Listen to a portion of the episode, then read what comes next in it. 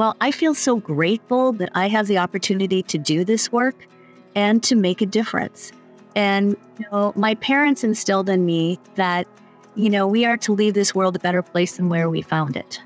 And being able to see a program that can help bring services to people that didn't have services before or that can improve health outcomes because now they can have access to oral health and just to make a difference in a single person's life, but using policy to make a difference in the whole population, that's exciting. That gets me up every single morning.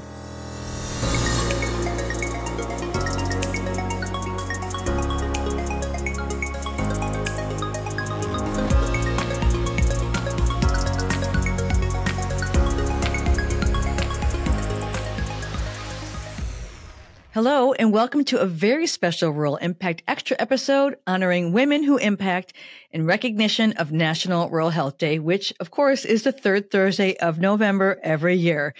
I'm Michelle Rathman, and I mean it when I say, and I really do, I'm grateful to have you join us, and I'm so appreciative for the shares, the comments, and the nice notes that we're getting from listeners. Again, I really do appreciate you. And I want you to know that all of us here involved with the show are doing our best to help connect the dots between policy and the issues that matter to rural people and communities. And we have so many new series coming your way. You're just going to really want to stay tuned and subscribe. Don't forget to do that. Now, for our return listeners, you know that my everyday work is in the space of rural health. And over the course of about, you know, a few decades, I've had the privilege of meeting, learning from, and collaborating with hundreds of women who are, there are some words to describe them, and here are a few fiercely talented, exceptionally wise, tenacious and empowering. And for this episode, we thought let's talk to a few of them and have them join us to tell us about their real impact and celebrate the contributions they make to the power of rural movement. And none of them were thrilled that I was going to celebrate them, but that's too bad. That's what we're going to do. And for this National Rural Health Day, we invited Karen Madden, and Karen is the director of the New York State Office of Rural Health. And she happens to be the person whose idea it was for rural health to have its own day. Go figure. Um, we also were thrilled to sit down with Lisa Davis, director of the Pennsylvania Office of Rural Health, mean, just really remarkable contributions. I can't wait for you to hear from her. Michelle Mills. Uh, Michelle is the chief executive officer of the Colorado Rural Health Center. Very unique office of rural health. I can't wait for you to learn more about her. And I also want to let you know that Michelle is a very dear friend of mine. And finally, another mega star in this field. I got to sit down with Alana Knudson and Alana is the director of the NORC Walsh Center for Rural Health Analysis. And as I said, each of them sat down and they were gracious with their time to share some of their insights. So with that said, I invite you to get comfortable and get to know these four women who impact. Let's go. We are continuing our special Rural Impact Extra feature, Women Who Impact in recognition of National Rural Health Day. It's an honor to introduce you to another woman whose work is truly empowering rural Alana Knudson, a national leader in rural health research and capacity development, and the director of the NORC Walsh Center for Rural Health Analysis. You should know that Alana has over 25 years of experience, so much wisdom, leading health services, research projects, and implementing and evaluating public health programs with expertise in, of course, rural health. My favorite subject, health equity, public health services research, telehealth, and evaluation. And with all that said, the reason we selected to honor Alana here for National Rural Health Day is her very deep commitment to researching the root causes of rural health inequity. Alana, welcome to the Rural Impact Extra. I am honored to have you here with me today. Well, thank you so much for inviting me. I'm honored to be a guest. Thank you. Okay, so you are in our series, and we have selected four empowering women who impact. Um, and so, with that, I have issued each of you a set of questions to talk about because we know, and because you and I run into each other in different circles, we know that it's quite um, easy fallback plan for us to focus on our challenges. And one of the things I think is so important for people to know and to get to know are individuals such as yourself who are working to shift the conversation from challenges to solutions. So as I said, you've got 25 years that equals, I don't know, what is that in, you know, in, in wisdom years? Who knows uh, the answer to that equation? But I'm going to ask you this question. I know some of your background, but share with our audience why this work? Why rural health? Rural health is who I am. I grew up in Frontier County in North Dakota, fewer than three people per square mile. There were more cattle in my community than there were people. And I was actually born in what is now Critical Access Hospital. So my roots are in rural. And I have a great affinity for rural communities. And I want to do what I can to make a positive difference in advancing health and well being in the places where I grew up. And I guess one of the questions I, because sometimes it's easy to just not stop and take stock of the influence that you have in the work that you're doing. So, can you describe how you feel when you see the impact of your work in action? Because it's one thing to read about in paper, you've received several awards and recognition, but how does it make you feel when you see the impact of your work in the communities that you serve every day? Well, I feel so grateful that I have the opportunity to do this work and to make a difference. And you know, my parents instilled in me that you know, we are to leave this world a better place than where we found it. And being able to see a program that can help bring services to people that didn't have services before or that can improve health outcomes because now they can have access to oral health and just to make a difference in a single person's life, but using policy to make a difference in the whole population, that's exciting. That gets me up every single morning. Yeah, and I love that you use the P word. We're all about policy here. And we, we say very often, and you've heard me say, all roads to health equity are paved by policy. And your research helps to influence that. I mean, without the data, without the research, it's very difficult to make informed decisions, is it not? Absolutely. I, I often tell rural communities when I go, I use the data to help inform because data needs translated into information that can then be used for action. And so I really look at all the work I do, be it research or evaluation, to have a policy foundation because whatever we learn is either going to influence payment model or it's going to influence ongoing funding of a program or it's going to provide an opportunity for example to expand such as workforce providing more opportunities for people to be able to contribute to rural health.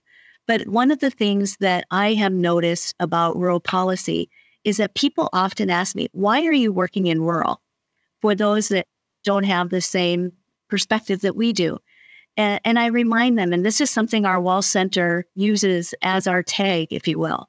Um, rural is important because not only one in five people live there, but rural is the source of our water, most of our food, energy extraction, and recreation.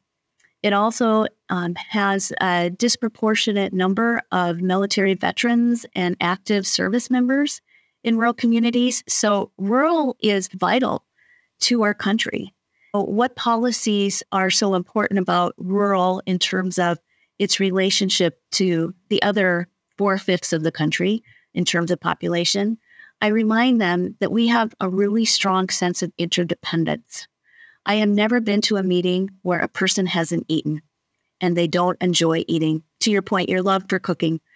Without rural America, our urban communities are not going to thrive. So I look at all of the work we do in rural and the data that we are able to present in terms of our findings and being able to share that information with policymakers as a real opportunity to ensure that our rural communities are vibrant and continue to have vitality and innovation so that we have a stronger country because we have a strong rural foundation. Everything you just said, it is the thread that we can't deny runs through all of us, every community. Oh my gosh. Okay. So my next question for you is this is a tough one. You know, there'll never be another you. There will be somebody at some point, hopefully, who will step into the role. I won't say your shoes, but step into your role. So what advice do you have for them? I mean, real leaders struggle with the question of who will take my place? Who will have the same passion? So what advice do you have for that person who might be thinking, Sounds like a cool job. Sounds like a really great thing to be able to focus my uh, professional pursuits on. What do they need to know? Well, first and foremost, whenever I have the good fortune of adding a person to my team, especially a person who may not have as much experience as I do, I always say that I am hiring my future boss because my job, first and foremost, is to ensure the continuity that we have rural health research and evaluators that will live far beyond me and will be able to contribute in ways that I can't even imagine. So, recognizing that we're in this for the long haul, but if somebody actually asked me for my advice about this work, I would say the most important thing is to meet people where they are and listen to them. And I can't tell you how many times I have gone to communities where I have thought, based on a set of data, that I was going to encounter top opportunities or challenges in those communities. And as I had the opportunity to listen, I learned very different regarding what their priorities were. And so, in order to really be effective in this work, we need to be out in rural communities. We need to meet people where they are. We need to listen and we need to build relationships and trust so that we can help them achieve their goals. It isn't just about us achieving ours in terms of our research, it's about helping them to advance their priorities in rural communities. Excellent. Thank you for that. And then uh, two more questions for you. And I think number one is what are you working on that is exciting to you? What do you, you've got cooking? We're almost at the end of the year of 2023, if you can believe it. I can't sometimes. So what's in your in front of you? What's in your rearview mirror? Well, it's really exciting. I am working on a study that is including nursing homes and home and community based services. And, and, it's actually something that I have been interested in since before I even started in this work. And when you have a chance to really identify what those opportunities are in rural communities to help people age in place, that is a very rewarding experience because we are looking at not only addressing the needs of our baby boomer population that is starting down the aging in place route, but we're also thinking ahead what's going to happen in the next 10 to 20 years as we see Generation X retire or millennials? What might be services that we can't even imagine now? Because one of the concerns we have is building up an infrastructure that won't meet the needs in 10 or 20 years. So, also thinking ahead, it's always fun to watch where the ball is being thrown. Yeah, and I'm so glad you're focusing on that because there's not a community that I'm working with right now at all that is not challenged in some way, shape, or form with that big question what to do. And it cannot just be a band aid. It has got to be a long term. And nothing that's anything that's long term has to be sustainable. So, wow. All right. My last thing is to have you complete this sentence. I am inspired by. I am inspired by the many amazing people who work in rural communities to improve the health and well being. And it isn't just public health, healthcare, behavioral health, oral health. It's our educators, it's our business community, it's our ag, it's our extension folks. It's the whole array of community that really contributes to the well being of the people who live there. Thank you so much, Alana Knudson, the NORC Walsh Center Director at, for Rural Health Analysis. I am, um, again, just so honored to have you here. I'm inspired by your work, and I just look forward to many more conversations uh, we have a lot of candid, courageous, enlightening conversations. And I thank you so much for that. And uh, to everybody out there, thank you for listening to The Rural Impact. And be sure to celebrate National Rural Health Day. We will see you soon. Take care. 736 million. That is the number of results returned when searching rural America online. From the census to housing, poverty, and prosperity, from transportation to food, water, energy, education, of course, elections, employment, and healthcare, the policies involved with each of these impact rural populations differently than non rural ones, and that's why we're here. Now, if you're part of an organization making an impact in rural and you'd like to expand your rural reach, we invite you to explore opportunities to partner with us. Your support not only helps us conduct and share important conversations about the issues impacting over 60 million rural lives, but will also help you engage people, communities, and rural serving organizations that you want to connect with. Explore the opportunities to expand your rural reach. Visit us at theruralimpact.com. That's theruralimpact.com and look for our partner opportunities page. And be sure to subscribe on Apple, Google, Spotify, or YouTube. Let's keep it rural and make an impact together.